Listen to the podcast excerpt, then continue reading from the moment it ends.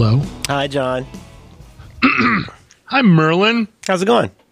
Oh, so so good. Good morning. Yeah, good morning. Good morning. I'm sitting here, uh, and you know, a long-time listeners to the show would probably not believe what my recording setup looks like. Even people who know what it looks like probably wouldn't believe what it looks like. Okay. I basically now have have got got the system down so that I keep it under the couch uh, for when company comes over. Um, so so my house looks neat. Uh-huh. And then uh, when it's time to record, I reach under the couch and I pull out my setup and I put it on the coffee table. Well, hang on. You're a professional. Yeah, So you yeah. record with your professional equipment, and then when you're done, oh, like a big bear, right before you stretch out on the couch, you just push everything underneath it. I just push it under the couch. Do your guests know they're sitting on your career? No, I don't think they do. I don't think they. I mean, if somebody were to like drop something on the floor and lean down, they would see, you know, a, a digital audio interface. There's not that many jobs where it wouldn't be obvious when they're sitting. If you were a baker, they would Yeah. smell it. Yeah, right. Right? If it was a pizza oven, it'd be hard to fit under it. Automobile mechanic, Yeah, you could have a, a killer set of tools. you could have your the tools couch. under there, or maybe like a hydraulic lift. Mm-hmm. But in this Oh, that'd case, be cool. You're done talking. Psst, psst, psst. You're done. maybe you could also get those things like filling stations used to have, where you run over and they go ding ding. Ding ding! Oh, where did those Welcome go? to the I- podcast studio with a what? I want one of those. Oh God, me too. Ding ding! And you can never do it on your own. You jump on it. Yeah, that's right. Well, and you know there was Presence used, to, presence detection was in its infancy then. You know. there, there used to be a way station, uh, you know, a truck stop way station type of place outside of Anchorage that uh, was closed at night, and you could pull over there and and go walk out on the scale, the truck scale, and you could see in the window oh. and you could and it was so fine it was so finely calibrated it could weigh you No. and you could see the digital display like like uh I don't trust. what uh, I don't trust the tare weight on my kitchen scale. I don't know. I mean, I have to because there's a certain amount of trust in the kitchen you've got to have whether you like it or not. Sure. But that's a that is a very John because I mean, so you're telling me that's like like we get that out here. Uh, you probably know near Tracy. We got the truck scales. Mm-hmm. You pull over near the near that big grade, that crazy grade. Um, You um, so you're saying uh, what we used to in my day call an 18 wheeler Mm, that's right with the thing on the back. You pull onto Semi-trailer. there. A semi trailer. Where's the rest of it? uh, well that's The you know, demi that's, demi trailers. That's demi That's- more. that's one of those things i've looked up 40 times why is it called a semi trailer Yeah. and they'll explain it to you in words uh in the dictionary even let alone the internet Yeah. and I still and I was thinking about it the other day. I was driving and I was like, wait a minute now, what was it again? Why is it a semi semi instead of a it's a right. semi? It's And a demi monde, and Bruce Springsteen remember. is worried about the Hemis on his on his automobile. that's right. Hemis, different deal. Yes. That's uh that's yeah, those are hemispheres. But a Hemi demi semi quaver is that's purely European. yeah, well, I, the, exactly. Yeah, that's that's German. Ah, But no, this is uh this is a thing that I wish I could answer. It's just nobody calls them semis anymore, so because it, does, that, does that sound like you're working blue a little bit? I, Isn't that isn't that in the parlance now? a, a semi Yeah. is that like a little bit of a is that just like just the tip? Wow. Your kids gonna have to listen to this. No, probably not. Yeah, no, it sounds like a boner. But but uh, you know, I don't know. I, I scales are interesting. I get rid of our scale. You don't think your kid is ever going to listen to this program all the way through, do you? I- There's so many parts to that. Well, let me give you the short answer: no. yeah. If those are all like and statements, no, no, absolutely not, absolutely not. Yeah. I feel like I feel like my child could not be less interested in listening to this program. And what wait. will happen if any if anybody They'll get less interested. if anybody in uh, in my family ever uh, what I think of is uh, that that there will be a great great grandchild, one Mm. of what I hope to be 800 great great great grandchildren, and there will be one that's just like a just a weirdo yeah. and they will be the one that's like, you know, Mike, one of my ancestors used to do a radio show back in the golden age of radio. Yeah, I mean, it, it's it's like being like um, I don't know, like a one of those old timey names, like a Cooper or or a wheelwright. like you know, you uh, you know, I I had there was someone in my family who made barrels. He was a Cooper, right? But but here's here's well, uh, I shouldn't say this on the air. But you know, if you found out, uh, let's say we did the opposite of that, where you're a buff, you like you like to know things about the past and your family that interests you. I- It seems to me. And so if you suddenly found out you got this, let's say you found out you got this mystery, mystery meat colonel that you only know, it's a mystery meat colonel that you know only from this painting of him looking a little bit like Colonel Sanders. and you found out that there was some stuff that happened in Virginia in the 1830s. Mm-hmm. You're gonna you dig around a little bit. I got a pretty good idea what you're gonna find. Mm-hmm, Do you understand? Yes, I do. Now, yes, here's my question to you. Based on the way things are going right now, what if somebody, your great quote unquote granddaughter, might be a grand robot for all we know, but Right. like the, the your your your uh, well, that person discovers how much meat you ate. Have you thought about this? I think this is going to be the 1830 of food. There's there's going to be people are all going to be vegans. They're all going to be living off of uh, two- laboratory the d- two- derived 20 slime. The 2090s are going to make the 1830s uh, look like the uh, age of innocence. So so so ha, has has PETA been slipping stuff under your door, and you're beginning to realize that it's been a, a, a, a like a uh, a cowlacost this whole time? Uh, I'm a Holocaust denier, yeah.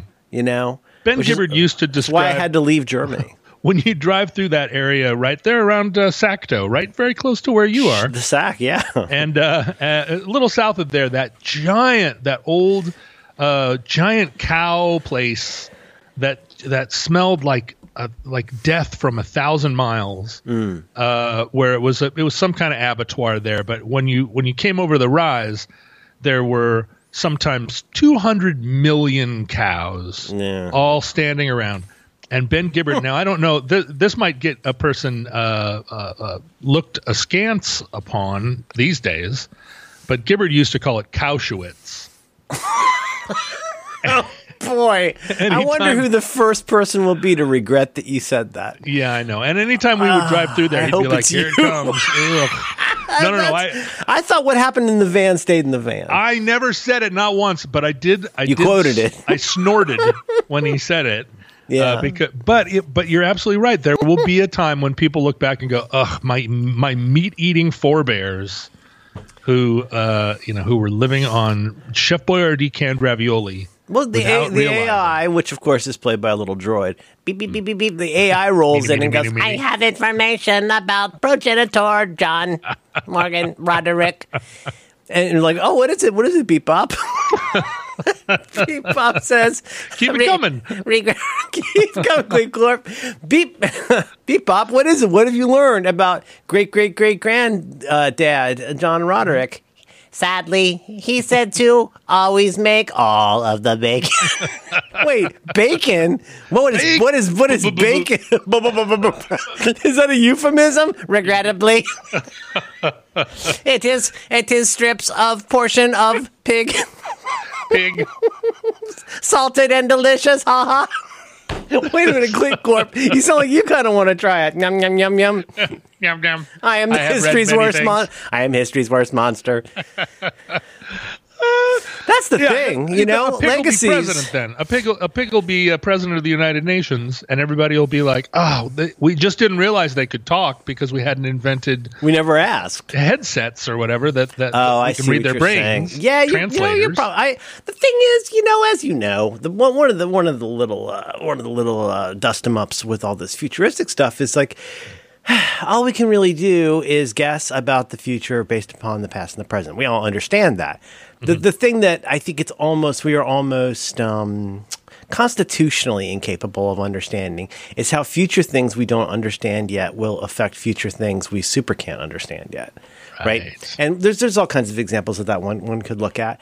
But uh, you know, really, you're creating what my friends on the Flophouse podcast call an evidence dungeon. You're really Hmm. just gathering all of the evidence in one place. You ever notice that when a bad guy has this habit? Not not a crazy wall, but a bad guy, maybe maybe a little bit Silence of the Lambs, but a bad guy always puts all of his evidence in one place. You know, in his secret right. lair, and I think that's kind of what you're doing for your forebears. Putting it all here. It's all down. I Mm-hmm. mean, I, in my defense, I live mostly on spaghetti, but I do put a little delicious hamburger in the sauce. I won't lie.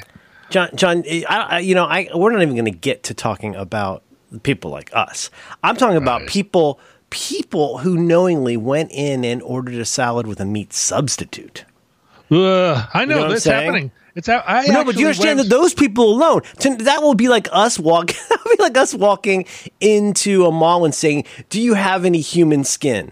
I mean, Right. er, simulated human skin, and they'd be like, "What do you what? What do you need human skin for?" And they're no, like, no, no, "It's simulated humans. Just never forget. No, like, do you have any crazy, super realistic human skin?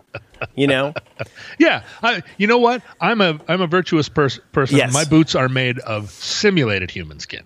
it's uh, absolutely. It's it's made by. Well, you you know you can buy like uh, I discovered a few years ago. Um, boy, one doesn't want to say. You know, you can buy, for example, a fuckable foot.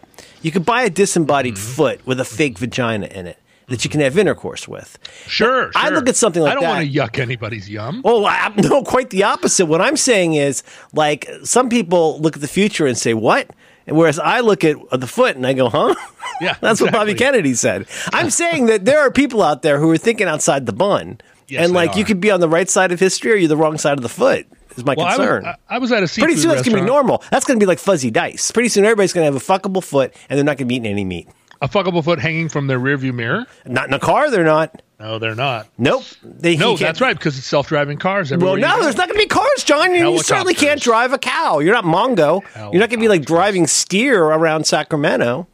I was at a seafood restaurant two nights ago, Mm-hmm. and there was a service dog there, a, a beautiful Akita uh, service dog with its tail, you know, curly tail in the back. And uh, the service dog was yeah, was very attentive, standing at attention. And it was unclear what the what the two people that had the service dog what the what service the dog was providing. But um, but It doesn't- halfway you know, Amazon just sells those little vests. halfway through the meal, um, they started to serve. Uh, they started to. I'm sorry. Yeah, serve uh, uh, little clams and uh, saucy bits to the service dog, and then the service dog would lick the person's hand clean, and then they would. Oh they would no, go that's the back and service. get something else, and they would they would serve it to the This dog. my and the dog, dog would, my dog Napkin, and I love him very much. now, as you know, it was not that long ago. I don't know how long ago it was that that would have been like, what is Ah. happening? But now that is so Ah, so normal compared to what some people expect their dog is going to be able to Ah. do. The fact that the service dog wasn't standing on the table was, in my estimation, like a like an improvement over what was possible. that's called table service. And I realized, I realized that this is an example of a thing that, Yes. like, you're never going to put that back in the barn. Oh my gosh! And like again, like only you could hear this and appreciate this, but like we're not. We said in my, in our lifetime or in modern times. Like I'm talking about like like ever since even the, during the time I've just been o- old, it was not okay to just walk around with a dog. You couldn't just bring a dog everywhere. No, no. You would, I mean, you, I was you would be oh, arrested anywhere you days- went. Four days ago, I was uh, I was in a Mexican restaurant. I eat in a lot of restaurants. I was in a Mexican restaurant. It was cold outside. There's a line of people because it's a popular place. Line of people outside, you know, kind of waiting for their table. Uh Uh-huh. And a guy rolls up with a dog, like a full dog, Full dog. not not like a, one of these pretend dogs, but a, like a full on dog, Like a dog shaped normal normal sized dog. like a golden retriever. Uh-huh. Uh, the dog does not have a vest on of any kind. No hat. No Why even, no you don't even need to bother at this no point. adornment. No Christmas ornament No. tied to its tail. Please, he- please don't, please don't pet me. I'm a service animal. And he, the guy a probably vest. had a vest. I have a vest. He probably had a Patagonia vest because that's formal wear here in the Northwest. And uh, and they just uh, in they came, and, they they'd been waiting for their table, I guess. Call and they'd the gone around the Tacoma block. tuxedo. They do, they do. Pat- Patagonia top and bottoms, That's funny, John. Tacoma tuxedo. Isn't that kind of funny? a Tacoma tuxedo. well, what did we call? it? No, I guess Canadian tuxedo. Canadian it. tuxedo. That's that's that. Uh, you and you and uh, you and Ken Stringfellow used to do that. You, you'd wear Yeah. the jean. My, my my my lady friend calls it jean jean look. But Yeah. you're telling me you just roll up with a dog. You don't even need the implicit social apology of a fake patch. Up here, no. And I was looking at the guy because I was I was sitting at the bar with my little girl waiting for our table, and I was looking at him as he walked up, and I was like, I bet you that guy's coming in here with that dog. And I bet you there's nothing you could say to him that would that uh, that would cause him to reconsider. It's not his first day. He's had to be he's had to be fake offended about this lots of times before. And the the owners of the restaurant and the management of the restaurant have long ago succumbed Yeah.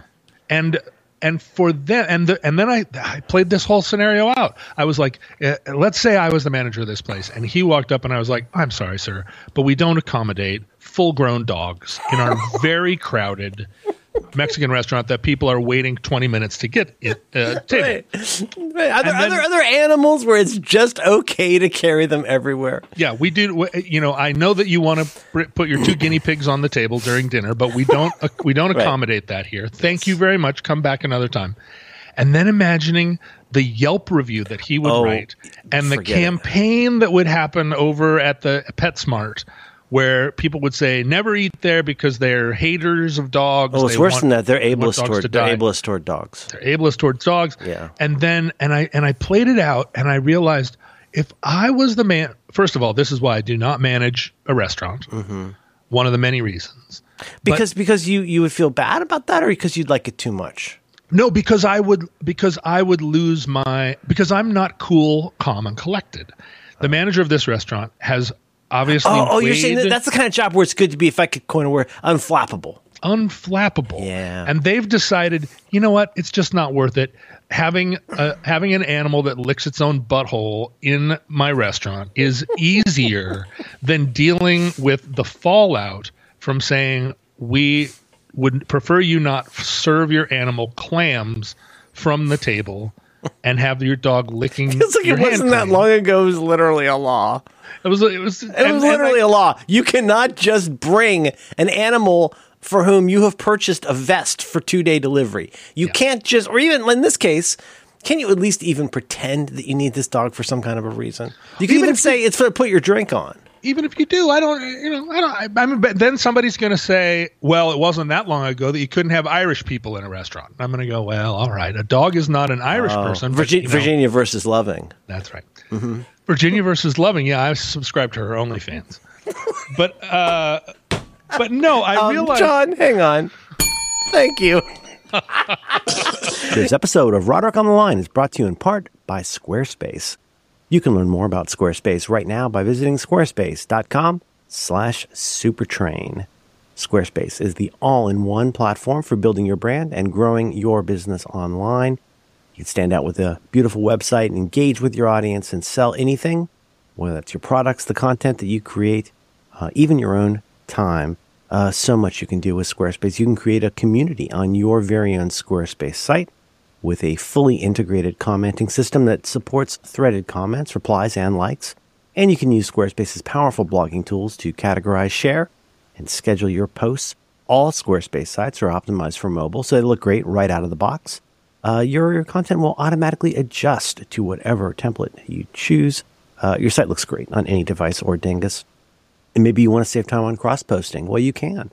Built right in because Squarespace can auto post your stuff to Twitter, Tumblr, Facebook, uh, personal or brand pages. All post entries and images are optimized and tagged, so descriptions and titles will be correct uh, wherever you are posting. I'm a big fan of Squarespace, and uh, and you're using Squarespace right now because that, of course, is where we host the Roderick on the Line podcast. Uh, they've been great to me, and they're going to be great to you. So head on over to squarespace.com/supertrain. Get yourself a free trial with no credit card required.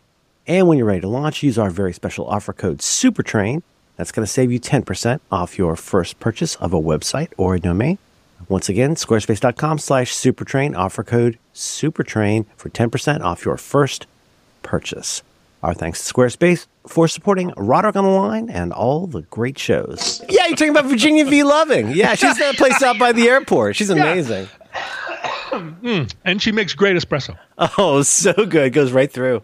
But I realize that ship has sailed, and I'm still standing on the shore, and I'm still going like, "Wah!" and now I'm man yelling at clouds, which I've clearly been for uh, 15 years, man yelling at clouds. Yeah, yeah. And I'm that, and but there's never that's never coming back, right? There's never going to be a time when when um, it's only going to be a thing where uh, where my great great grandchild is going to listen to this, and they're going to say, "What a dinosaur! What a what a monster!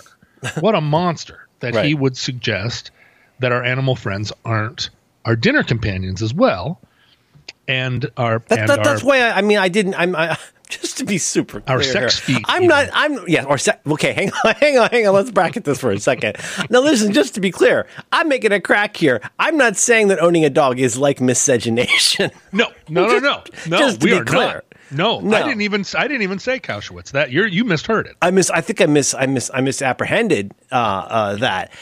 But it's how, gosh. Uh, I agree with you. I would not have the stomach to do that. I think retail's difficult to begin with, and I think to, you know serving the public is very difficult.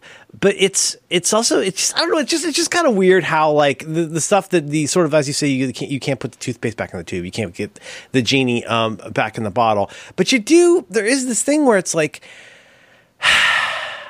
You know, I don't know. You know what? I'm not going to say anything. You know, John, I already self canceled. I self canceled uh, a little bit. You did? Okay, yeah, Recently? self, yeah, self canceled recently. Where I, I talked about a celebrity, uh, uh, literally a celebrity cruise that I went on once. yeah. And um, I described it to a friend of mine as being what I called a grievance vacation, where where and I don't say that phrase publicly because it's true. And if you say true things publicly too often, people get mad at you. But but but without being going into too much detail, because I, I have a feeling I think you might have been in the same place I was at hmm. physically mm-hmm. Mm-hmm. on the cruise for celebrities. But um, basically, anybody was allowed to complain about anything, and you mm-hmm. not only weren't allowed to roll your eyes about it, but you were supposed to get a thousand percent Nordstrom snow tire about it. And mm-hmm. like, no matter what anybody said, you were supposed to agree it's the biggest problem in the world. Mm-hmm, but now, now the thing is with that, the reason I mentioned that and why I'm canceled for that, things like saying the showers aren't large enough. But the point being, that's the kind of thing where, well, you know, sorry, I don't really control the size of the showers. That's not a thing that I control. But you're right. You're absolutely right. Uh, and I guess I just wonder, like, I think we are. I'm going to I'm to use an ugly, ugly word, John. I think we're old fogies. I just don't think it's going to be hard for us to keep up with the pace of change. It's a little ageist, but yeah. Oh, it is a little ageist. Mm-hmm. Yeah. Yeah. Uh, yeah, but like, you know, maybe restaurants just aren't for us anymore. Maybe it's for the dogs now and their companions. So the the other day, you know, my, my kid is now we're we're looking at junior highs, Uh-huh. And the junior highs, uh, we and we we spent a lot of time. Uh, her mother and I spent a lot of time up in Fantasyland. Uh, oh, maybe we'll send her to the junior high in Tacoma that costs thirty five thousand dollars a year. Where Yeah, uh, that'll, be, that'll know, be worth it. yeah, where they walk around with dictionaries balanced on their heads. Or Oh, you know what? each every kid gets a free geode. It's a, That's right. It's really, it's a good program. then uh, oh no no no maybe what maybe what we'll do is we'll move to England for two years and we'll send her to like a Hogwartsy place where she can cosplay like an English girl, wear a uniform. Oh, a dangerous boarding school. Yeah, and and in fact, those places are a lot less expensive than the place here in Tacoma that teaches you the same stuff. And maybe we'd have fun living in England for two years. Lol. And then we said, ah, maybe we'll just send her to the Catholic school right up the road here. and uh, but and you know what? The Catholic school will depends on who you want beating your children. they'll give you a huge discount if you go to church every Sunday. They have like somebody that stands at the door with a clipboard, and if you're in church every Sunday, they give you like forty percent off. Oh, you get like a voucher or something? Yeah, and we're like, uh, that doesn't seem. And what's happened is we didn't do. Wait, I'm sorry, John. So wait, it's like you know they talk about talk about like a Walmart or Costco, what they call loss leaders, which is like we're going to charge less than it costs us for ch- uh, peanut M and M's. Put them on this end cap, and that's because we really want you to buy these four dollar Levi's. I don't know how business works. Yes, is it something right. there where they're like, look, we're going to eat it on education costs because these nuns scale up really well. We could scale up nuns to teach, but what we really need, the things we need to get some more Christians on the books. And I think And we'll eat the cost of that nun wise. I think that they are savvy enough to know that they're not going to actually convert very many uh, people to Catholicism. But what they're saying is, if Especially you're when there's Catholic- money involved, that seems to introduce a certain extrinsic value to it. But it does it does like it is a sort of like Catholics to the front of the line kind of kind of thing. Like, oh, hello, and the, the Oh, sure. you know. Oh, I see what you're saying. I see. What you're like the this is your uh, what do they call it? Like ambassadors club. Thank you for your service. One million Exactly. milers. exactly. It's That's boarding. exactly It's a boarding order type situation. But what happened was we did not take action on any of those big ideas. We did not uh, actually start looking for a house in Santiago, Chile. We didn't. Uh, we're not moving to Japan. What's happening is the year is halfway through, and next year she's going to be in seventh grade, and we're now saying we'll just send her to the public school. And the public school uh, in our neighborhood, the junior high, does not have a super high rating on Yelp. There are a lot of conflicting Yelp reviews. Um, so I think I think you're allowed to feed your dog. You're allowed to bring your dog to class. I don't. You bring I'm not dog sure to class, but dump, uh, dumplings were a headline. Dumplings were cold. Bachelorette party ruined. One star for seventh grade. you know, and and and and I went to a junior high like that, and I was trying to figure out if I could avoid sending her to one that was just like she's going from a class that has 40 kids in it, and that's fourth, fifth, sixth, to a school that has She literally 2,000 on the kids in it. prairie. Yeah, we're on the prairie out here. Okay. And so I was like, how, how am I going to help her Yeah. navigate this? And so I was talking to her the other day, and I said there were two books that helped me a lot. Uh, I I read them both when I was older than you, and so they may not make sense to you exactly. I'm going to describe them to you, and you can decide if you want to read them or not. One of them that I read in high school was "How to Win Friends and Influence People" by Norman Vincent Peale, and she was like, "Ugh, Um, "Okay." Hey, uh, Yeah. Dale Carnegie. Oh, is that Dale Carnegie? Yeah. Who wrote? Who wrote? Uh, what did Norman Vincent Peale write? He wrote The Power of Positive Thinking. Oh, The Power of Positive Thinking. I read that one too. I'm just trying to save you some email. Thank John, you. Don't John, send me an John, email. John, we had hardcover copies of both in my house. It's Dale Carnegie. I don't know. who one wrote- guy's one guy's a Scottish steel guy, and the other guy's a, a, a Scottish advice guy. They might be the same guy. Oh, they're the same guy. You know, there's a statue of Norman Vincent Peale in, uh, in front of his church in uh, in New York City. The one that the That Trump, that's the one the Trump family went to. Oh, is that right? That's the Trump family's home church. Oh, I didn't know. You, you know so much more about this than I do. Oh no, I, I'm sorry. I wasn't trying to. Uh, No, no, no, I to wisdom. I wasn't do. trying to wisdom block you. I love that you do. the but what's interesting is like just and just like the power of positive thinking like was a book and an ethos that shot through my entire childhood. There was and just I just in passing the reason I would know that is for example the charismatic Christian ministry that my mom, my grandmother followed in the 80s was a woman named Kathryn Kuhlman, who you might have heard of if you search for K U H L M A N. And her whole thing was so Norman Vincent Peale was positive thinking. Not too much later, Kathryn Kuhlman's thing was um, miracles, like believe in the power of miracles.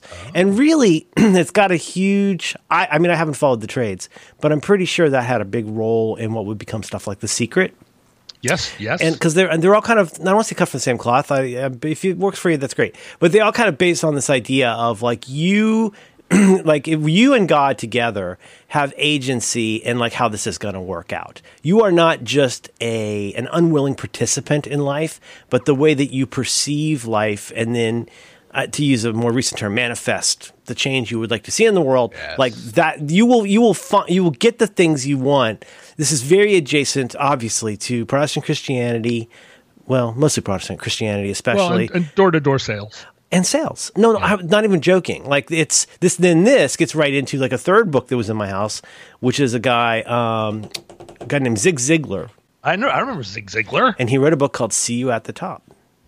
And he is the guy. If memory serves, he's the guy who invented the round to it. What's the round to it? Oh, you oh, you're going to get around life? to it? Yeah. And so you go see Zig Ziglar, and you get this little, uh, this little, uh, this little token, this little coin, it's called Uh-huh. a round to it. And now you never have an excuse again because now you've got a round to it. Uh, you got around to it. Now, if you're the sort of person that finds that sort of thought technology persuasive, we have three books in our house. And, oh, we also have an atlas and a book about Cincinnati. Yeah. Oh, did you have by any chance a Farmer's Almanac? I mean, we had an older one. We didn't buy it every year. We're not made of money.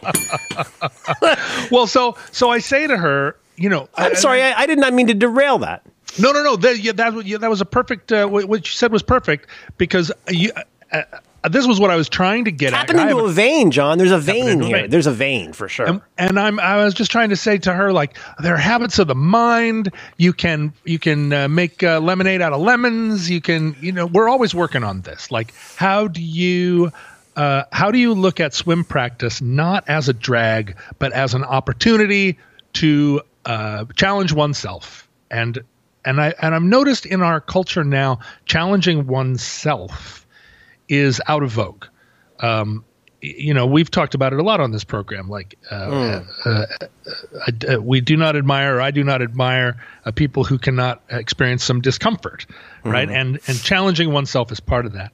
And I and so, uh, how to win friends and influence people uh, adjacent to that, but like there are techniques that will allow you to approach social interactions. Oh, and- and- absolutely. and just bring a different mind to it. You know, I, diff- I, I, that book, that book, you can use that, and I think it could be argued by certain people in this world that you wouldn't have shit like God, neurolinguistic programming as as uh, sexual assaulty guys think of it, uh, or you know the pickup pickup artist kind of stuff. That's Oh. cut from a similar cloth to that of like I know how you process information, other person, and that enables me to know not just like what things to say that's your quote unquote love language, but to know with what we uh, what, what they like to think they understand about neurolinguistic programming that I know just the way. Oh, I've invented this thing called negging, where I'm mean to a girl, and now she Yeah. wants to sire my children. And this is the danger of all that stuff that it can be weaponized. Absolutely. And and Whereas it is just it- nice to learn people's names. I wish I were better at learning people's names. Dale Carnegie says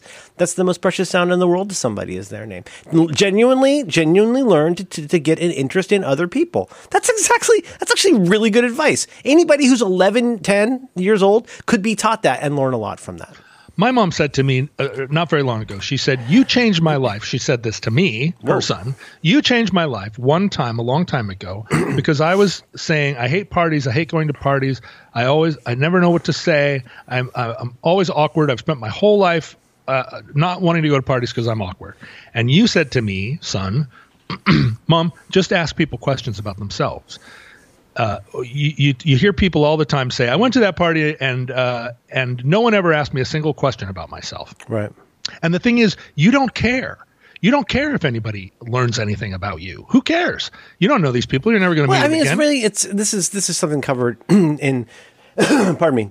This is something covered from various different angles in my little wisdom document project, but I, I feel like there's you're getting at something at least I, I believe, which is when people say things like, "Oh, I hate small talk. I hate parties. I don't like talking to people." I'm like, "Or I'm nervous. I'm socially anxious." I'm like, "Well, no, you you might have social anxiety. Those are all real things. But if if you ha- if you had that and despite having it decided to fucking do something about it, one thing that you could do is to stop focusing on how you feel right now and how anxious you feel right now and instead become do become very genuinely interested in another person and and when you're talking to someone just to tie all this together at least from my point of view yes like like you're like you said with your mom when you're interested in someone you ask them questions and you say and- things like, "So when did that happen, and how did that feel?" And then was that as crazy as it sounded? That kind of you can like you will get interested in, in another person, but it starts with you being incredibly less incredibly fascinated with your own discomfort because no one cares.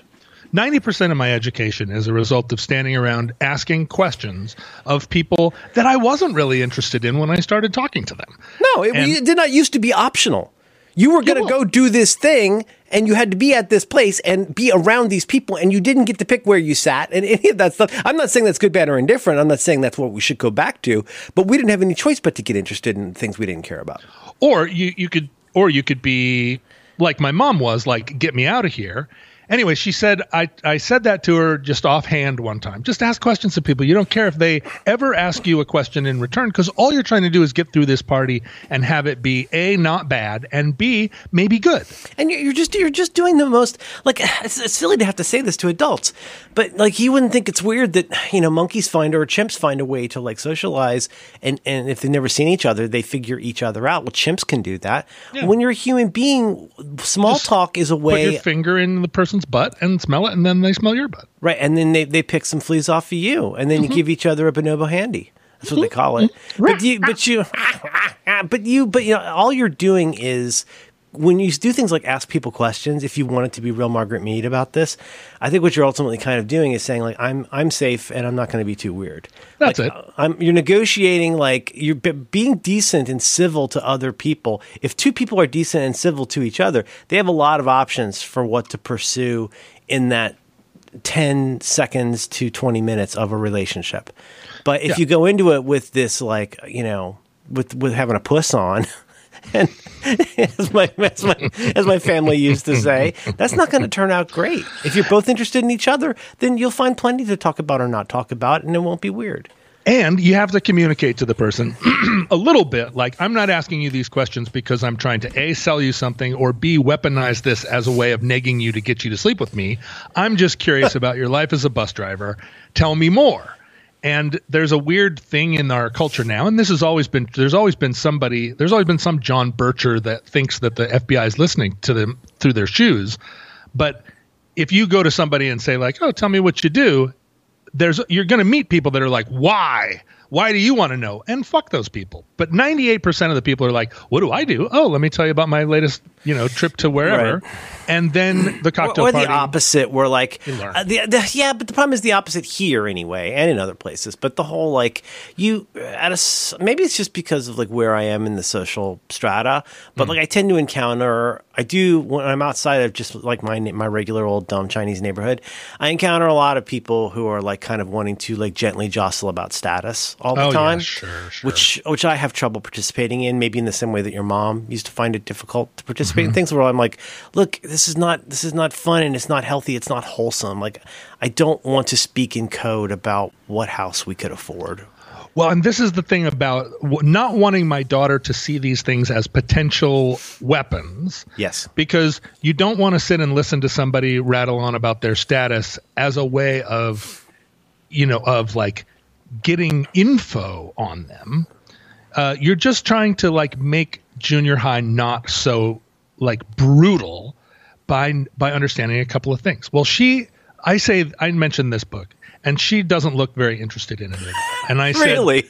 I said, maybe that's not until you've exp- maybe you have to be through junior high and have suffered all those injuries before you say, let me go back to that book about winning friends and influencing people. But then I said the other book that I really got a lot out of was Judith Martin's uh, Miss Manners Guide to Excruciatingly Correct Behavior. And I said, it's basically an Emily Post uh, uh, etiquette guide, except updated to uh, modern slash, but by which I mean 1980 sensibilities. Judith Martin's very smart, very sarcastic, uh, very proper. And my kid's eyes lit up, and she was like, "What is this?" And I was like, "Well, it's a book that any social uh, situation, Judith Martin is going to tell you the correct etiquette for uh, handling that situation." And she was like, "Get me this book." And I saw in her eyes her desire Wow. to know that information absolutely in order to weaponize it. and I said, "Slow down, slow down." Now, what you It's like in The Crown when Olivia Colman keeps saying about um, about Margaret Thatcher. Have we given them a protocol sheet? It's like, but like it becomes a running bit. Like, hmm, I wonder what they're doing. I don't like what they're doing. Have we given them a protocol sheet? and She I, brought the wrong shoes. you remember it, about that age, right? Fifth or sixth grade, when uh, kids started to learn grammar, and certain kids would correct your grammar, and then you'd have those kids that corrected your grammar improperly, like they understood the first level of the rule but not the second level, and. You, and then there are some people that never get out, never grow out of correcting other people's grammar. And she's at that stage where she's just like, she wants desperately to know what the rules are mm-hmm. because she wants to get everybody else in compliance.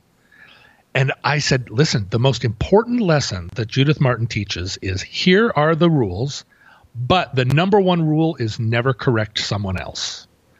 So the etiquette, etiquette. Um, I, you know, I guess if you're going to be cute about it, I've never thought about this distinction, but I guess you know, manners versus etiquette. Manners are the way that I, you know, try to conduct myself and express character, and etiquette is, as we've stipulated, I think previously, etiquette is about having everybody know a set of rules, not to make them feel bad and awkward and out of place, but to make people comfortable with Right. knowing.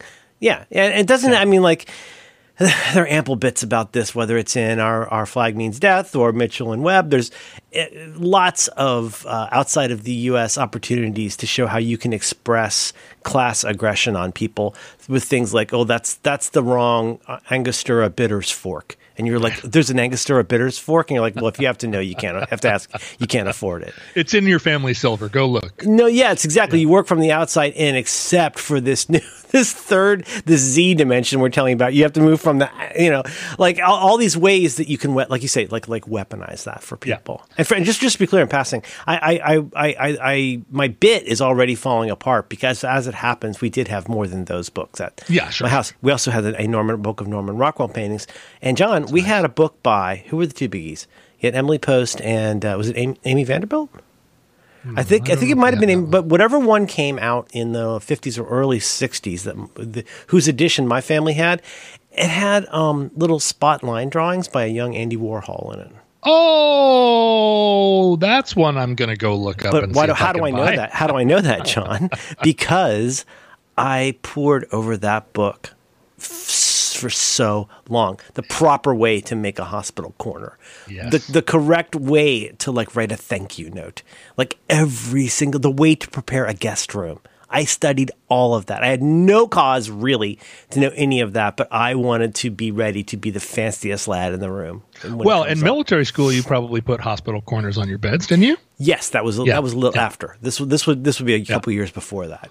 Well, yeah, and that, that's right, John. I was really into uh, to be. If you must know, if you're going to humiliate me on your show, yes, I was obsessed with two things: Star Wars and etiquette. Yes, that was my is. that was my 1978. I didn't even know about Rust Never Sleeps. What's crazy is it's 2023, and those are the two things my daughter cares about: Star Wars and oh, etiquette. Oh, Hakuna Matata, turn, turn, turn. Yeah. And what I loved about about Judith Martin was she taught you all that stuff. There are chapters in her book about uh, about a coming out party. You know, she tells mm-hmm. you how to do a, a proper bat mitzvah, but she also just hammers on this idea like what is the correct way to get someone to stop using the wrong Angostura bitters fork? There is no correct way to get someone to stop doing that. Like you do not correct other people. This is you, this book and these rules are to teach you to keep your thumb out of the soup in order that you feel comfortable at a party. It, if if you if the person next to you puts their thumb in the soup, that is not a thing that you have any. you are now you are now obligated to do it as well to put that. And I, that's right, and I really hope that that because we sat down with the guide to excruciating behavior and she wanted me to read it aloud to her and so i was re- uh, you know i was just thumbing through just picking i do that with the elements of style and no one ever likes it Oh, so she gave me. Do she, not say that you are nauseated unless you are certain you have this effect upon others. Oh, there was one. She was like, so she got into an art. Somebody wrote her and was like, "Are they curtains or drapes?" And she was like, "They are always curtains, never drapes." And then somebody wrote in and was like, "Um, uh, actually," and gave her some curtains drapes argument. And she was like, "Yes, you're talking about what uh, what they're described in the decorating trades, but one never talks about drapes within the home. And, and it was like, well, I have no idea, but I was reading this aloud. I would love to know why. And she was like, why? And I'm like, this was this was written in 1980, and I don't know why. And maybe it's gone forever. Maybe that is something lost to time. Well, and it's, it reminds me almost of the. Uh, I think you and I have joked about the Monty Python sketch with good Woody words. Mm-hmm. And like mm-hmm. she likes Woody words, she doesn't want to hear tinny words. Yeah, it almost has that feeling of like, is it just the way drapes, does it sound bad? Are you not know. supposed to? Tinny, tinny. It's, uh, maybe it's too genital. You know. Too, I, well, yeah, like, like a wizard's sleeve. Yeah. But I, you know, I know that there are people listening to the show right now who are wearing their Tennessee tuxedo, by which I mean uh, I mismatched. Love him. I loved him. Mismatched sweats and uh, they've got three collies sitting on their lap and they're feeding them clams. And they're saying the fact that we the fact that we don't do these things anymore is great. It's more democratic. It's uh, it's more lip it's free. It's not classist. It's not racist. It's not sexist. And all those rules and all that are part of an ancient everything's just okay now john. everything's privilege. everything. Words don't mean anything. Dogs right. eat clams. And why do why do john and merlin constantly sit and talk about how uh, you shouldn't because we never want anyone we never want anyone to have any fun or human rights ever. Right. What it is is unexamined privilege. But Ugh. I but we uh, but I firmly believe that that the ship has sailed on a lot of that stuff. But I Yeah. but I also. I mean, I'm, and I, frankly, I am looking forward to the first president that wears sweats uh, to a press conference. Oh, John Fetterman. Can you see that? You think? Oh yeah, Yeah. Fetterman in sweats at the at the White when he, House. when he had to wear the poor guy when he had had a stroke and he had to be in the debate and it, it looked like some he was wearing a suit that someone had shot at him from like a t-shirt cannon. It was Did you not read a good look. Did you read all the uh, all the comments about Zelensky arriving in his like technical? No, Uh, no, he's got you know he decided because he does his like cosplay army thing. Yeah, right? at the beginning of the war, he was like, "I'm not going to wear a tie until every inch of of Ukraine is free," and so he wears this. You know, I, I kind of wish that he actually wore like some actually sort of vaguely Stalin. I know what you want. I, I think you want him to blouse. I think you want him to blouse his boots, and I think you want him to have a beret. yes, probably, thank you. right? And maybe like a, a Zedong uh, tunic. But instead, he's wearing Oh. Under Armour. He's got some Under Armour. Well, you know he's he got at the wearing. Remember, remember. I don't know why this is, John, and I've never even thought to ask you. But when you go to what used to be called Army Army Navy stores or Army Navy That's right. surplus stores, like where I got the Henderson jacket kind of place, right? Yes. Remember, all this, there's all this stuff from West Germany. Oh, be- yeah. there'd be all this stuff. There was that one popular kind of like green jacket everybody had that had like a German flag on it. Sure, sure, sure. You know, and for some reason, you could also you could always buy those like um, Tabi shoes, like ninja shoes there, Mm-hmm, and you could always buy a beret, and you could always get like a small bag that couldn't hold very much. There were certain kinds of things that must have been surplus from like The- West the- German. those were gas mask bags. Those bags that everybody carried around. Oh, They were- really? yeah, they were German gas mask. That bags. looks like that's where he got his clothes. Well, I and think that, Zelensky bought his clothes at those in the eighties. that whole German jacket thing actually came up in the in the uh, Ukraine war because somebody took a picture of a bunch of people standing around, you know, out on the front lines. And they said, "Look, it's you know, it's proof that Germany has sent all their troops to fight the war." And somebody else was like, "You can buy those jackets anywhere." That's like taking a photo of a kid in Africa wearing the shirt of whoever lost the Super Bowl. Yeah, exactly. Obviously, They- these are Denver fans or whatever. You're like, no, that's just where they dump shirts nobody needs. Yeah, and somebody else was like, actually, those are West German jackets. I don't think the West Germans are sending a ton of army people. In to this essay, I will dot dot dot. but what I what I so she and I sat and discussed this, and Just let, was- let- can we do? Can we go back to one? Let's reset to one for a second here. So Yep. what? What you're just so because I I've lost the thread a little bit. I need to refill my iced tea. I'm not Sure, sure. totally uh, uh, uh, on top of this. Okay, so what happened was your Mm-hmm. kid is going to eventually need to go to a, a junior high or uh, junior high, as we called it, or today they call it middle school. Your kid's got to go somewhere. yeah, that's right. And we're talking about some uh, thought technologies for easing the way into this next transitional period of life, including things like a book about etiquette, which has interested your child. Yes, and you know, my plan was always to eliminate junior high entirely. I was going to Cut trail, yeah. Well, yeah, I was going to buy a Jeep in San Diego, Yeah. uh, and and for twenty five hundred dollars or less, Deliber- then I was- deliberately a little bit broken, or it was Yeah. going to break soon, right? because you don't want somebody jacking it. You want a you want a shitty Jeep, and And you then dri- was dry Tortugas? No, where are you going to? then my child and I were going to drive all the way down. Uh, well, we were going to get to the Darien Gap. We were going to take the Jeep on a boat around the swamp. And then we are going to head all the way down to Tierra del Fuego Yes. in the Jeep. And then we were going to come back and we were going to fix the Jeep as we went. And we were going to learn Spanish. And this was how we were going to spend middle school. Mm-hmm. And uh, what I've discovered is the closer we get to that uh, jumping off point, It really sneaks up on you, doesn't it? it does. And no one else in my family is even remotely interested in, in backing you've me been you, you, project. been have you been kind of sort, sort of soft pitching this Oh, gently for years? Sure. In fact, Okay. the the whole It's- uh, the time is coming near. You're going to need to really, uh, whatever, whatever you do, your Carvana or your bring a trailer or whatever. You're going to need to, re- I mean, to get the right Jeep where you don't die, but also don't succeed too easily. You might need to get three or four different Jeeps and kind of have them on standby, the, and that the, needs to happen soon. Is what I'm saying, John. the issue though is not the is not the Jeep. It turns out. Oh, the, the issue is that um, that there that there needs to be buy-in uh, because you cannot just From, from the stakeholders, yeah you Yeah. cannot just take the child and you cannot kidnap her and Yeah. tie her to a jeep Well- right you have to have buy-in yeah. not just from the child There's probably some, But from her mother the mother, mother. forms. Yeah, everybody has to be in on it. And what I discovered the other day was that uh, what what had happened was that during the pandemic, and I think this is I think this is part of the culture at large. I feel like there are three there are three zones. There's um there's uh, three zones to the way we spend our day and our week. There's the comfort zone. Ooh, oh, There's- whoa, whoa, whoa, whoa! Easy text. This sounds like a big deal. What you're what you're describing here. Yeah, yeah, yeah. There's okay, well, I just want to make sure. Okay, I'm, I'm, I might need to write some things down here. Three zones. three zones. There's comfort zone, there's challenge zone, and there's danger zone. Okay. And uh, uh, the, the the the the road from comfort zone to danger zone is not a highway to the danger zone, but there are three zones to uh, to how we decide to live our lives, how we decide to spend our day.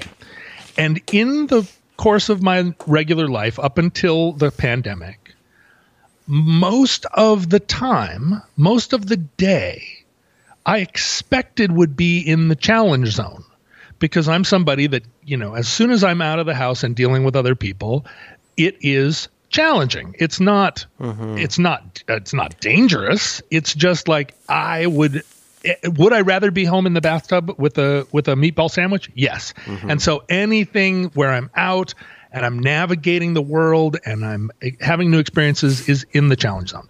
And that zone is broad and there are just the daily challenges of, of being in the world, but then there are bigger challenges that are in this family of like, are you are you challenging yourself? Are you pushing yourself outside of like what you what, what the the sort of inertia or the the laziness that's inherent in all of us? You know, are you going for it? When people say, "Hey, I'm doing this show in Tallahassee," are you willing to fly down for five hundred dollars to do a one-hour show with me at a roadhouse in Tallahassee? And it's a challenge. It's in the challenge zone and and way out there to say, "Yeah, I'm going to fly down to do this. It's not going to make me any money, but I'm going to do this because this is part of what makes life, you know, interesting and you never know what it's going to lead to. All that stuff is in the challenge zone. And that's how I lived. I lived my whole life that way. Like somebody said, "Do you want to go to a to a second location?" Uh-huh. You know, I'm headed to Spokane. Do you want to ride with me? It's 5 hours there. We'll spend the night. We'll come back tomorrow. It's kind of like when people go through those phases, especially in movies, where they say, "I'm going to say yes to life." Say say yes to life. I mean, I, I know it's not this, exactly the same thing, but I think that's analogous to something we all go through, where maybe as a reaction to comfort. And for me, I mean, I really do enjoy comfort. Yes. Um, and I, I despise inconvenience, which makes me ill-suited for challenge, as you know. But, but, but, but the point being, like, and it's not just about money. It, it's it's kind of maybe kind of about money, kind of about time, kind of also about placing a bet on like there's probably very few ways that this will go horribly wrong. It could go great, but mainly it's just something different. And it's vital that I keep encouraging myself to do things that are different than what I've done before and to not find myself saying no to over many things because you never know, right? That's the who you want to be. Yeah. It's a value. Ken, Ken uh, Jennings was at the house the other day, and he oh, said, I like him. Please tell him I said hello. He's a nice man, and he I said, really do. I don't. I don't. I don't know how to be slightly closer friends with him without being creepy, and it wouldn't really have any benefit for him. But please tell him I say hello, and if he ever wants to be my friend, I would be his friend. "I will." I, I'm sure he already. Don't say that to just friend. everybody, because I wouldn't want too many of those. Again, I could take a little bit of challenge, but I don't want to. I don't want to highway to the danger zone. No, no, no. You don't. You You don't. wake up one day, you got too many friends. You know what I'm saying? But Ken said, "Hey, uh, I got uh, I got two tickets to this pro wrestling match. Do you want to go?" And I and I ran the numbers. The and I answer was to that like, is absolutely uh, yes. Well, except yes. well, except here's the thing, right? Yeah, yeah, yeah. Uh, Post pandemic, things are different. Ah, yes. And I and I said, well, uh, uh, I you know what? If you can get two more tickets for uh, my daughter and her mother, then yes. And oh my said, god, I would love to see Ari go to a pro wrestling match. he said, you know what? I'm Ken Jennings, and he went beep boop boop boop boop boop, boop. and then he came back and he was like, I got got, got us four tickets. That's And his so- regular catchphrase now. You know what? I'm Ken Jennings. I'm Ken Jennings. Let me just do a little. So I went upstairs and I said, "Hey, we're going to a pro wrestling match." And of course, everybody was like, "Huh?" But we were going to watch Adventure Time and eat uh, eat paschetti on the couch. Yeah. And I said, "Yeah, I know, but uh, why don't we do this instead?" And we went, we had a wonderful time, and we went backstage and we met the Oh, wrestlers. you're and we- kidding. That's so cool. And it was something that, you know, something that my daughter has now done that nobody else has done. It's a hell her, of a spectacle. You know, world. It's a wonderful thing. But it, it's what got me churning on this. Uh-huh. And I, I realized that during the pandemic, we all went into comfort zone. And comfort zone used to be a thing that you would seek as someone who was living most of their life in challenge zone. You would say like, "Oh, I want to get to my comfort zone. This is something I know how to do. This is a Could, could that be something like a vacation or a day off? well, I, yes, but also just in the course of any day, mm-hmm. when you get home and you close the door and you kick your shoes off and you turn on your favorite shows, you're in your comfort zone. But mm-hmm. also at work, when somebody hands you something that you really know how to do and this is just what you're really good at, that's your comfort zone. But when you're at work, you don't want your job to just be people handing you things that you absolutely know how to do with no sweat. You want your job i think to have a certain component of like well this is a challenge. This is hard. This is this is me trying to advance my career. This is me trying to get a raise. You know this is you don't just want to be at 35 years old in a job where you can do everything effortlessly and then you just are there until you die right? You're always you should always be pushing a little bit. So that comfort zone applies across the spectrum right? If you're if you're at a cocktail party and you are absolutely comfortable you have no uh, there's no sweat at all maybe you're not at the right cocktail party you know? Maybe you're maybe you're slumming it now and you're just like hey i got i, I know who my friends are and i never want to meet a new person but during the pandemic, we were all forced into a posture where it was like, well, we're at home all day and we have food and we have our shows and we have our blankies. And we were in our comfort zones a lot more of the day than we were in any kind of challenge zone because so many of the uh, the challenge zone doors were just closed. And at least around here, I noticed what that meant was we started to think that comfort zone was the norm. And being anywhere out of comfort zone was not challenge zone, it was danger zone. And you know, danger zone is is an area is that part of the day when you're like your heart is beating, you're like, what did I what am I doing? I I don't know how to do this. I can't get there. You know, like who are these people? Like that's the scary that you kind of don't want to be in that much. Right. Maybe every day, every week, you should have a little danger zone. You know, But danger zones, I mean, you didn't ask, but to me, they're somewhat analogous to what I would call being busy, where it should be a time limited. There should be, well, it's my belief anyway, that being quote unquote busy should be a time delimited challenge that results from an earlier management error. It should not be how you oh. live. Right. It's one thing to be time constrained. Being time constrained is being an adult. Being busy, you're only you're busy. I mean, like I can't. I would never in a million years say you're busy because it's your own fault, but you're mostly busy because it's your own fault. it's like if you took on too much, that's not on anybody but you. You're able to get a mortgage, okay, but then that's my problem. How? Like everybody's time constrained, but you're the one who tolerates how busy you are all the time. And it sounds like what you're saying is that like by dint of the fact that there was not much to be challenged by, and also just a lot of big bad world out there, a lot of like, can we get hand sanitizer? It felt like we were really in this lock. When you say lockdown, not just lockdown as in don't go anywhere, but lockdown as in like uh, try to achieve some certainty in the short term because it may be a matter of at least health and illness, if not life and death. And, yeah, and, but, and, and, and then you don't get rid of that in one day just by going, hey, America's open again. but a lot of us, if you recall, a, a couple of months into the pandemic, Uh-huh. we were like, actually, this is pretty great. Mm-hmm. And I think what that was, I'm avoiding saying that because I think you're going somewhere with your point. I didn't hate it at all. Right. And and what it was was we all got a license to be in our comfort zone most of the time. We you know, we we we we got our food, we got and I mean and and, and I know that I'm uh, I'm not reflecting the reality of people that had to continue to work cleaning hotel rooms during the pandemic.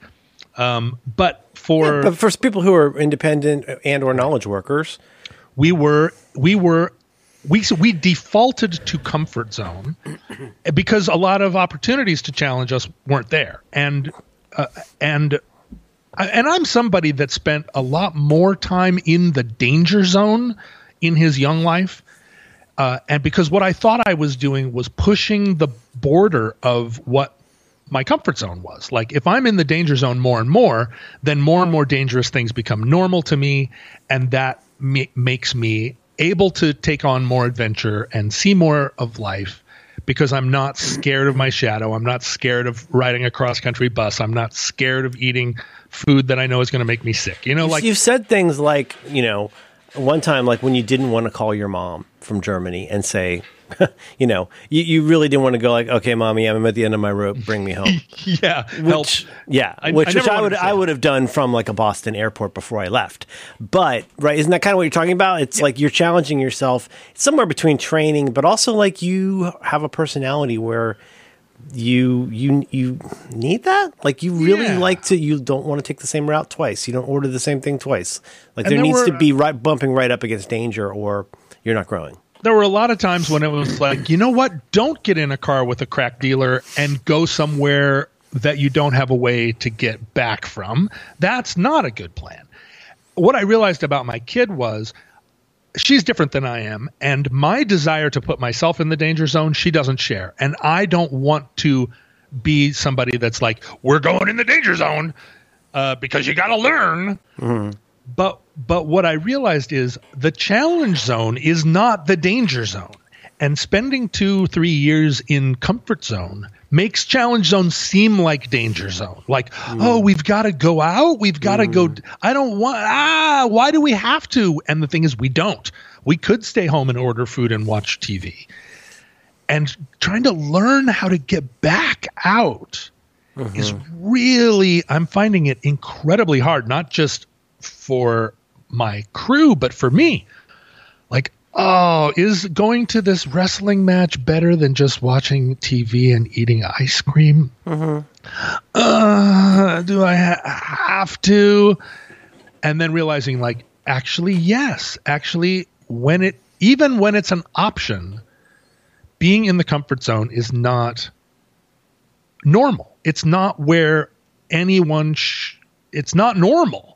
That's not normal. Challenge zone is normal. Comfort zone is should be a portion of your day. It should be what you're, you know, it's absolutely where you can want to be, mm-hmm. but it's not where you. It shouldn't. We shouldn't ever think of it as as the baseline. So, the, but the challenge part necessarily entails a couple things, or at least one thing. So it, it involves being outside of what you consider a comfortable environment and or being around people in situations that you wouldn't necessarily consider a guarantee of comfort. It's not a way of saying I'm going jumping into the danger zone. It's a way of saying that like be- between getting out of my nest and between being around people where, where, I don't have uh, insurance about the outcomes, that forces me to, to somewhat kind of stay alive. I think for a lot grow, of us and growing. For a lot of us, putting our phone down on the table, walking over to the bookshelf that's probably in most people's houses and taking down a book and sitting in a chair and reading it is sufficient to be in challenge zone. Right? Like just deciding not to look at your phone and deciding to actually read a paper book would be a, enough mm-hmm. to put yourself in a place where it's like, ah, this is a stretch now. And that, and it's, and, and it, maybe there's nothing intrinsic to reading a paper book that's better than reading that book on your Kindle or or looking at at your phone all day.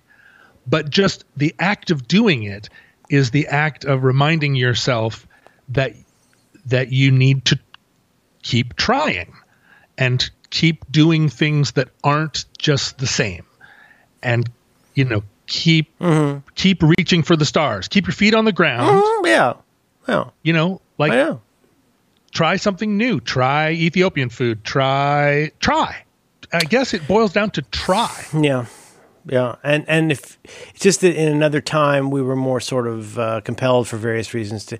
I, I it's late in the show for me to. I'm not saying I disagree on this, but I I have a uh, I have a an angle on that that I think would be an interesting uh, Mm-hmm. I um, I well, one thing I see, and this actually might have nothing to do with what you're saying, but it feels similar.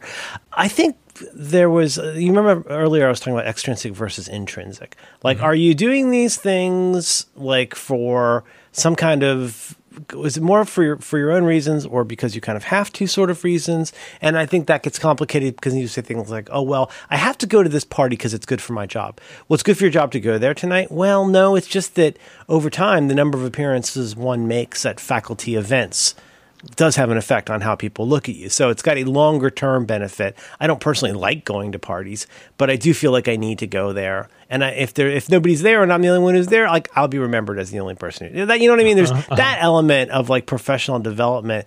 There's a thing I very much see in myself, and I think I I pretty much I feel like might be happening with other people, which is that, and I'm gonna I, the reason I think these are related is I do think they you could peg both of these to something that changed during the pandemic. Um, but I mean, there's a lot of people. There are ways that people want to turn things in. Oh, it's quiet quitting, and people are doing this, and nobody wants to work anymore. Nobody wants to go to work anymore. Nobody wants to do anything anymore. My POV on that is, and and I think it's analogous, but not the same thing. It's not that people don't want to be unchallenged. Um, it's that people, I think, have for the first time in their life, and maybe for the first time in their whole life, if they're very young, they've been in a situation where a lot of things that were seen as load bearing walls of American culture and society were suddenly a little more squishy. Like mm-hmm. the whole work work from home thing is like a really good example of that. I'm not going to drag this out, but what I'm saying is I do think it is it is important to challenge yourself, whatever that means for you. But I do think also a lot of people have said, "Look, I'm tired of having those levels set, maintained, and enforced by other people."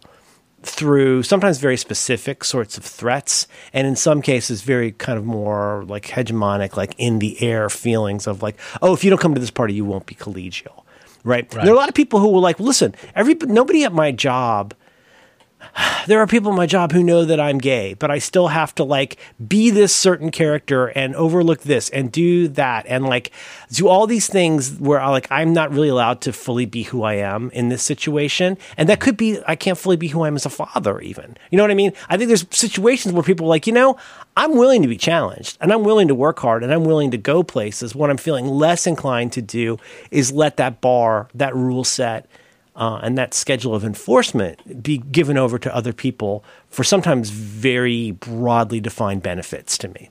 Yeah. Do you know what I mean? So like, yeah. I just want, I like, I do like the distinction though between like, you know, like the same way I said, like manners are what we do for ourselves that reflect character. Etiquette is what we do as a society to put each other at ease, hopefully. And in this one, I think there's this thing where I think a lot of people are like, well, I'm not just going to sign on to everything with the same sort of rote um, just have that feeling of like I've got to do this. I've got to go to this thing. I've got to do this thing.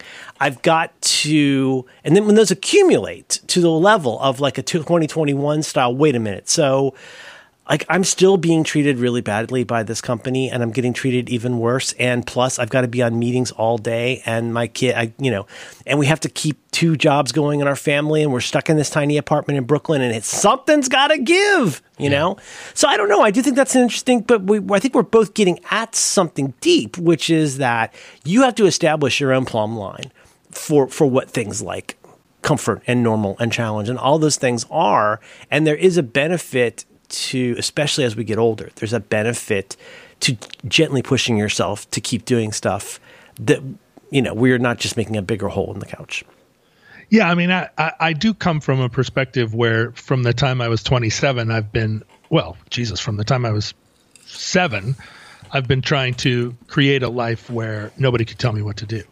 so, so I succeeded in that a long time ago, and so I'm. It's completely alien to me to be anywhere where there's a dress code that's anything other than something where I'm trying to set the bar. Like I'm the best dressed person here. Like here's the dress code, uh, my pocket square, as opposed to like, oh god, I got to put on this monkey suit again in order to impress my boss. Or or or you have to go like, oh, it's Thursday, and it's Hawaiian Shirt Day, and the boss thinks that's Ugh. hilarious. Ugh. Yeah, right. So that's that's never figuring in my equation, but just thinking about the world as a collective thing that we're all responsible for mm-hmm. and realizing that a lot of us um, knowledge workers and creatives and people that are um, that are uh, that traditionally were the ones that brought a lot of color and life and and interest to the world when we opt out and decide we're not going out anymore and we're not we're interacting with the world just fine via social media and the internet